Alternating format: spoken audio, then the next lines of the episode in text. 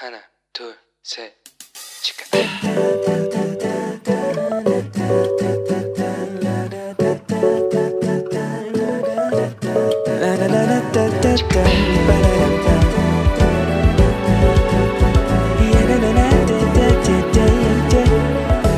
Here we go.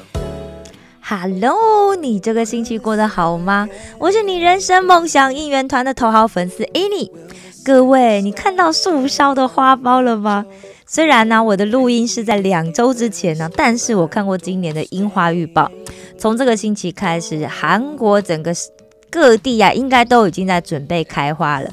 像济州岛三月初就已经有油菜花了，而且当时就已经有一些樱花开喽。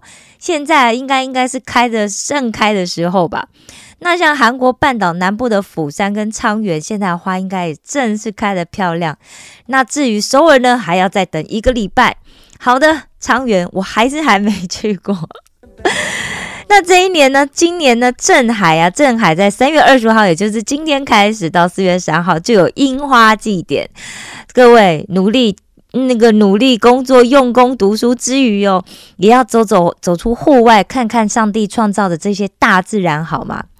听说我这个镇海呀、那边有就是在那个宇佐川沿岸啊，它一点五公里都是油菜花田，而且还有樱花隧道，哇，想想就很浪漫，对不对？而且当地还有这预备了这什么八道风物市场啊，还有一些文化艺术表演，我觉得一定非常好玩。大家不要忘记去欣赏一下上帝所创造的自然美景，特别是今年呢，Corona 结束之后是第一个正常恢复的花季嘛，所以我想到处应该都会充满赏花的人潮。那大家记得外出的时候要注意安全，希望大家都有一个愉快的樱花季。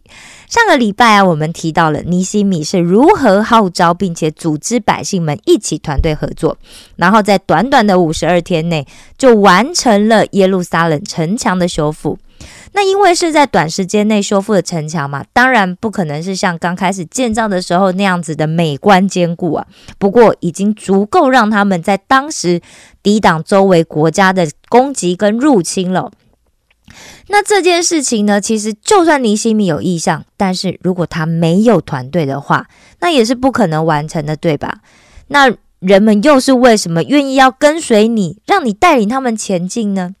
约翰麦斯威尔博士说过：“人们不在乎你知道多少，直到他们知道你在乎多少。”好，再重复一次：人们不在乎你知道的有多少。直到他们知道你在乎的有多少，所以人们我愿意跟随的一起团队合作的领袖呢，是第一懂得其他人困境的人；第二愿意并且持续尊荣团队里的每一个人。尊荣的意思其实就是把对方视为尊贵啊，并且把荣耀归给其他人，而不是揽在自己身上哦。我们都知道有很多人虽然他就是很会讲啊，然后。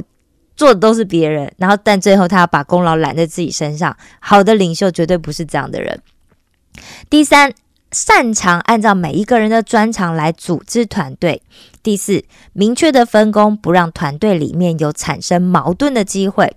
那今天呢，我要跟大家分享一个就是在气管业界很知名的一个团队合作的案例，那就是西雅图的派克鱼市场。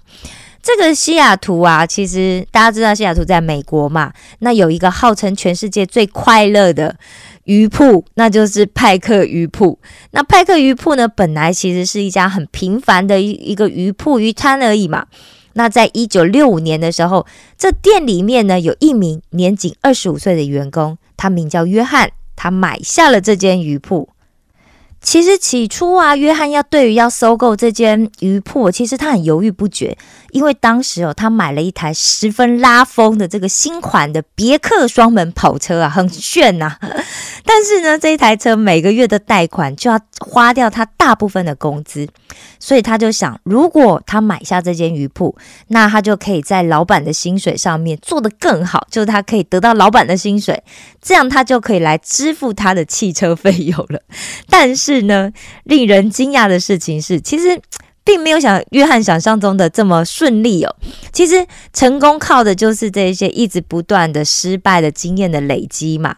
其实他在买下这间鱼铺之后呢，哇，经历了二十年，二十年呐惨淡经营，而且还一度面临倒闭的危机呀。那那时候其实他才四十几岁嘛，对不对？所以他下定决心，他要彻底转型。那为了要在对最短的时间里面吸引顾客呢，所以他就规定每一个员工都要练练就一身这个抛鱼的绝活。那这个热情洋溢、趣味十足的这个漂抛鱼的表演。不但让这个派克鱼铺啊抛出了话题，还吸引了全美国甚至全世界各地的这个观光客去拜访，而且想要尝一尝他们那边卖的这个超大的鲑鱼的好好吃的这个鲑鱼哦。那这间鱼铺呢，其实他们是向这个阿拉斯加捕获的这个鲑鱼的小渔船买下这些新鲜的鱼货之后，然后让这些鱼搭飞机空运去西雅图。因此，他们的鱼货不仅很新鲜，还品质很稳定。那这间小鱼铺呢，每一天可以卖出两千磅，也就是九百公斤的海鲜。其实，对于一个三十六平的小店来讲，是一个非常高的零售额，对吧？如果是以每平方公尺的获利来看，派克鱼铺可以说是全美国收益最好的零售店铺。从一九九零年到两千零七年，派克鱼铺的经营成本。降低了将近三十个 percent，而营收的净利呢，却成长了十倍哦，也就是一千个 percent，哇，太惊人了！那派克鱼铺啊，主要销售是在这个阿拉斯加捕获的这个帝王龟嘛，那这些帝王龟呢，平均一只要重十五磅，也就是七公斤诶，七公斤很重诶。我最近在健身嘛，有的时候我连。五公斤的那个，比方说后抬脚的那个机器，其实我是抬不起来的，非常的辛苦哦。那要把七公斤这样丢来丢去哦，我觉得有点难呢。那特别是到了夏天盛产期的时候，这个鲑鱼啊可能会多达到二十到四十磅，也就是十八公斤呢。那要把这一些这么大的帝王龟轻松的像一只小兔子一样在空中抛来抛去，其实不是一件容易的事。根据这个鱼铺的员工表示，基本上呢，每一个人大家练个半年到一年呐，才有可能把这个抛鱼绝招练到熟熟能生巧。而且由于要抛这么重的鱼，对不对？其实背部很容易受伤。但很妙的事情是，这些员工一点都不觉得累。虽然他多出了两倍的工作量，因为平常好好拿就好，对不对？他现在丢来丢去。其实很累耶，但是呢，反而丢出了他们的活力跟向心力哦。那对于这个派克鱼铺来讲呢，这个公司有愿景哦。不要看它是一间小小的鱼鱼店而已啊。那这公司的愿景就是要成为举世闻名的鱼铺。那为了要实践这个愿景呢，团队中的每一个人都需要具备举世闻名应该要有的态度跟精神。所以啊，派克鱼铺在新员工加入的时候，他们会有三个月的欢迎加入期。那这个期间呢，他们会举办一连串的职前训练，来帮助这个新员工啊了解鱼铺真正的工作的样貌，并且鼓励这些新人用开放的态度来思考鱼铺的愿景跟文化，也设法把他个人的目标跟公司的愿景互相来做结合。那当这个职前训练完成的时候呢？派克鱼铺会为新员工举行一个宣誓典礼，在所有的员工面前宣誓来认同鱼铺的愿景，才算是正式的加入鱼铺哦。当时这家鱼铺的主人约翰强调，其实这样子仪式的目的是要让这一些新进的员工啊，可以主动邀请其他的人跟他同船共渡，一起在工作里面来实践举世闻名的愿景。另外啊，派克鱼铺的工作环境有一个特色，那就是指导的文化。大家都知道，其实我们去到一个新环境里面呢，其实愿意花时间来跟你讲，就是呃，这个环境里面你应该注意些什么啊？怎么样可以做得更好啊？进入状况更快。我觉得其实这样子的人并不多。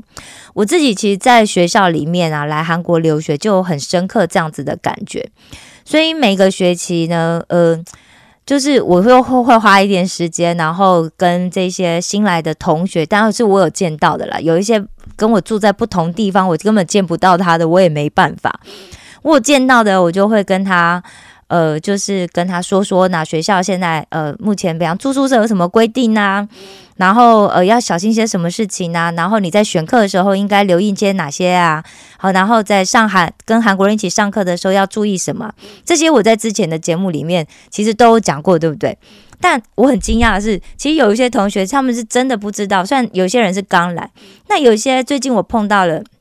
有一些来了一两年的人，或两三年的人，他们其实还是很陌生哦。我想可能在呃我们团队合作的这个讲完之后呢，我会讲一集是这样子的，因为有人来问我这样的问题，我觉得真的是非常的重要。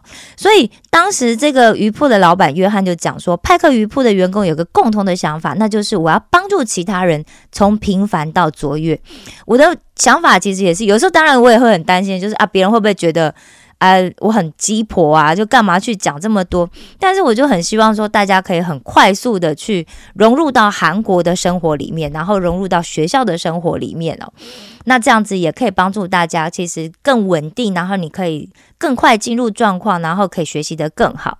所以呢，派克鱼铺的每和一个任何一个员工，如果他看到其他人做的不够好的时候，他都可以，而且他都会主动的给予对方指导跟协助。让新员工可以更快的进入状况，那这种很及时，而且是正面的，不是说去批评他这个人，而是给他一个工作上面的一个教导。那对新进员工来讲，其实是自我成长最好的帮助。当然，也因为这样子就产生很多意想不到的效果。其实，在跟人跟人的关系之间也会比较紧密。其实，约翰就举了一名年轻的员工为例子。他说，这名员工刚来应征的时候，害羞到几乎不敢直视别人的眼睛。但是，当约翰问他说：“诶，你要如何发挥自己的潜力的时候，这名年轻人却讲说，他希望像公司里顶尖的业务员一样，善于谈生意，就是他希望卖很多的鱼啊。”但约翰并没有说：“诶，别傻了。”你这么害羞，你连抬头看人一下都不敢。约翰没有这样讲哦，他反而是去马上去请了这个鱼铺里的资深员工，更进一步的去跟这个新人讨论他应该要怎么样去改造他自己。然后呢，他甚至直接请公司里面最顶尖的业务员负责个别指导这位年轻的菜鸟啊。结果一个月之后。这名菜鸟的业绩就突飞猛进哦，甚至跟这个第一名的业务员不相上下，哎，真的是很厉害，对不对？那派克鱼铺里面呢，它还有一个很重要的文化，就是他先把员工当做是一个人来看待，然后才是一个员工的身份。所以每当有新成员加入的时候啊，约翰跟其他的这些主管就会专注在一件事情上，那就是。不只是要让这个新员工成为一等一的卖鱼的人而已，而是要帮助他拥有一等一的人生，很棒，对不对？因此，员工呃，约翰就把每一个员工都当成是很特别的一个个体，并且尽力的去了解、关心，而且照顾他们。约翰也说啊，只要派克鱼铺的员工有问题，都可以去找他谈话。他认为。只要主管付出关怀跟主动的倾听，就可以给员工支持跟鼓励，也可以让他们更有自信来解决问题。那在派克鱼铺这种很独特的销售文化里面，其实有四条员工们身体力行的准则啊，这也是他们生活跟工作的态度。那这四条准则是什么呢？第一个就是游戏。派克鱼铺的员工们不再把平凡、枯燥跟单调的这个鱼铺销售工作当做是一件苦事，相反的，他们就把工作当成是是游戏耶。他把这个鱼这样丢来丢去，但是游戏呀，对不对？而且他们其实，在丢的时候，大家可以去上网去找一下这个影片来看哦。就他们是非常欢乐的，那这就是一件可以为他们带来乐趣的一件事情哦。所以这不是一个工作，这是一件有趣的事哦。第二，来制造他们的一天。派克鱼铺的员工啊，不仅把这个工作当成是一件很愉快的事，同时他们还在轻松的这个玩乐之间呐，让这些顾客啊、观光客啊不虚此行。即使是面对那些只是路过或者只是来观光的这些来看看的人而已，他们也非常乐于随时带给他们快乐。第三呢，be there。中文应该怎么讲呢？请请知道朋友，我应该要怎么样翻译？根据我后面的内容哈，来这鱼铺的员工之所以能够给自己同伴还有顾客创造快乐的体验。根源就在于他们是真正的用心在这个工作上面，也就是他专注在那里，他的热情啊、细心、乐观跟开朗这些积极的特质，都来自于他们在工作中的全心投入。第四是选择你的态度，对派克鱼铺大部分的员工来讲，他们其实并没有太多的机会可以去选择比在鱼铺更体面的工作。但是呢，他们选择了积极的态度来应对这个工作。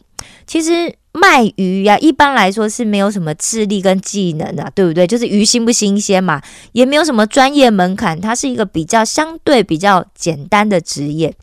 但是像派克鱼铺的员工这样，他可以把简单的工作也做出精彩，可见他们对这一份工作是保持着多么自豪的态度，对吗？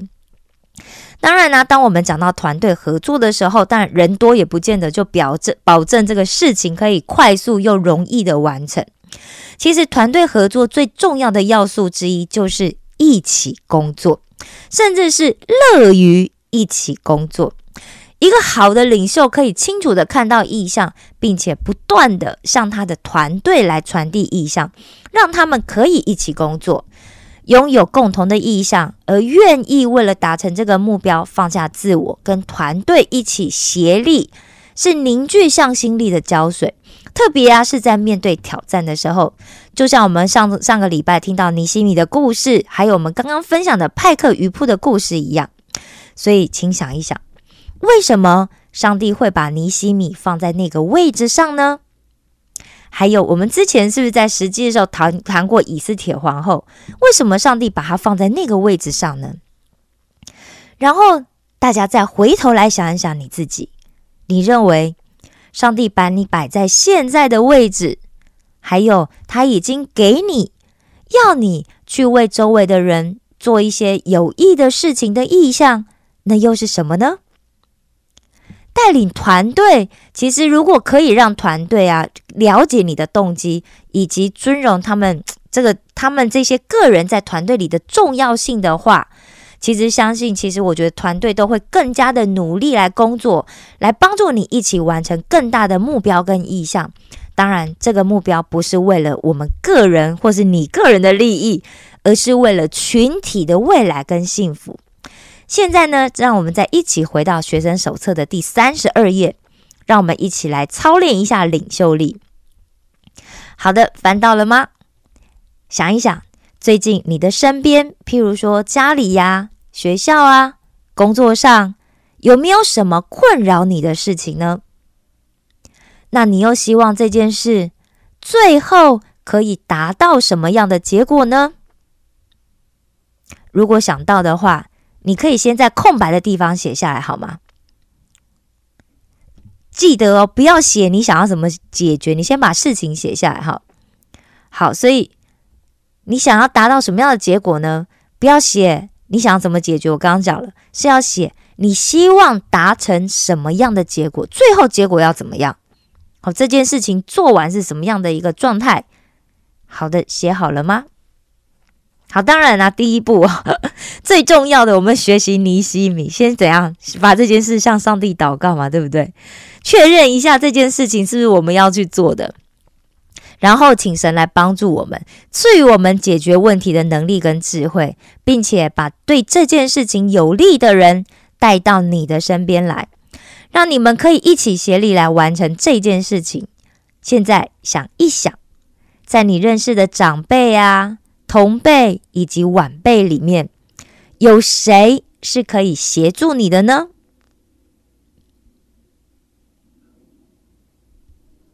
好，再下来，你身边有哪一位你认识的领袖，他是可以给你帮助的呢？想到他的名字，然后把它写下来。另外。在你认识的朋友、同伴当中，有谁是可能会愿意支持你的意向的呢？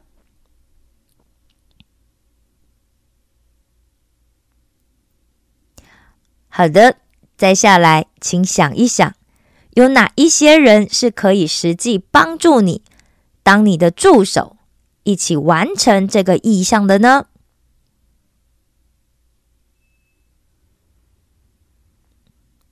接着，请试想一下，如果你这个星期就可以采取行动的话，那你会跟你的团队一起去做哪一些事呢？假设你这个礼拜你就可以做一些什么的话，那你觉得你应该要做些什么事情呢？好，最后请写下，如果这件事情可以变得更好的话，那么结果又会是什么样的呢？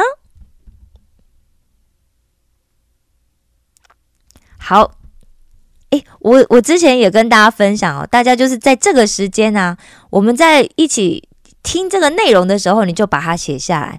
好，就因为之后你可能又忙又忘了又没时间，你就没做嘛。那我们就趁这个时间就一起来完成它，好吗？好，最后让我们一起来复习一下团队合作的定义。团队合作就是一起工作来完成共同目标的行为。团队合作就是一起工作来完成共同目标的行为，而团队合作的两个关键问题，就是我们要学习明白的。第一，为什么好的领袖要花时间培养团队呢？因为人们想要跟随的是一个明白团队合作会带来事半功倍的领袖。因为人们想要跟随的。是一个明白团队合作会带来事半功倍的领袖。第二，为什么有潜力的领袖应该服侍他人呢？因为当你以投资在他人生命，看着他们成长并成功来服侍的时候，你将会得到无比的喜乐。因为当你以投资在他人生命，看着他们成长。并成功来服侍的时候，你将会得到无比的喜乐。好了，请大家跟我一起来宣告：我是一个可以组织团队达成任务的好领袖。我是一个可以组织团队达成任务的好领袖。我是一个可以组织团队达成任务的好领袖。那这一周呢，我们要一起来背诵的经文呢？是在箴言的十一章的十四节。无智谋，民就败落；谋事多，人便安居。最后，让我们一起做一个结束的祷告。亲爱的天父上帝呀，我为着你放在我生命中的每一个人，向你献上感谢。请帮助我，可以培养正向的关系。帮助我，不只关心自己的事，也开始关心照顾其他的人。请帮助我，学习耶稣服侍他人的样式。这样的祷告是奉我主耶稣基督的名求。阿门。这个星期呀，请大家留意。上帝是不是有一些要你去完成？如果你独自去做会很困难的事呢？请把那件事情写在你的学生手册里面，然后也写下可以来帮助你、你想到可以帮助你完成的人。就照我们刚刚练习的顺序哦，比方说你认识的领袖啦、长辈啦。同辈啦，或者是下级的这些人，有哪一些人是可以帮助你的？然后你也去看看，目前你所在的学校、你所在的共同体、社区或者国家，是不是也有正在面临的问题？请大家一起脑力激荡出解决的办法，然后呢，去构思可以协助你完成目标的团队。这样的练习很重要，请大家一定要做哦。如果有问遇到问题的话，你说哦，Annie，我做不出来，欢迎你留言给我好吗？好，透过今天的说明，不知道你是不是有学习到一些新的东西呢？你最喜欢的又是哪一些部分呢？很期待大家可以透过节目的留言栏跟我分享好吗？请记得，我总是在等待你的回应。我爱你们，为你们感到骄傲。石头们的青春日记，我们下次见哦。 하나님의 사랑을 뭐라고 묘사할 수 있겠습니까? 하나님, 그 놀라운 크신 사랑을 뭐로 다 노래할 수 있겠습니까, 주? 하지만 이 시간 주의 은혜, 주의 은혜를 우리에게 부어 주셨어. 주의 사랑을 조금 더 알 수 있도록 축복하옵소서. 우리의 마음의 눈을 열어주시고 우리 생각을 열어 주옵소서.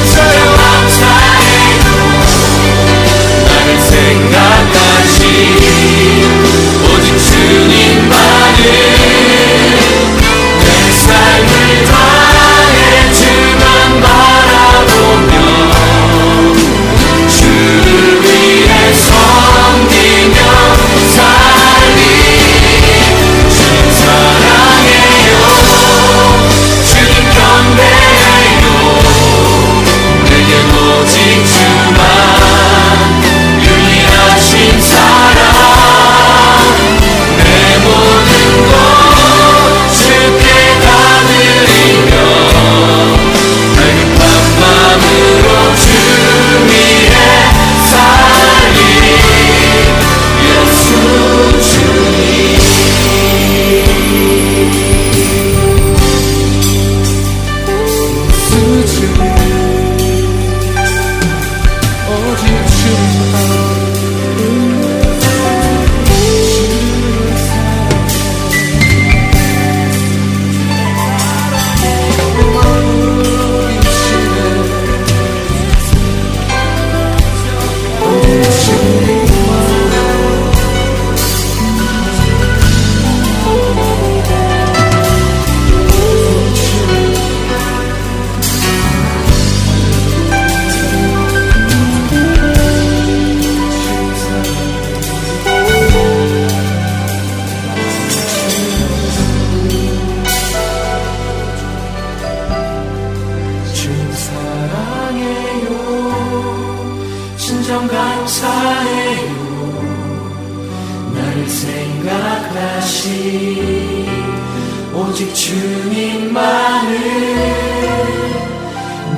삶을 다해 주만 바라보며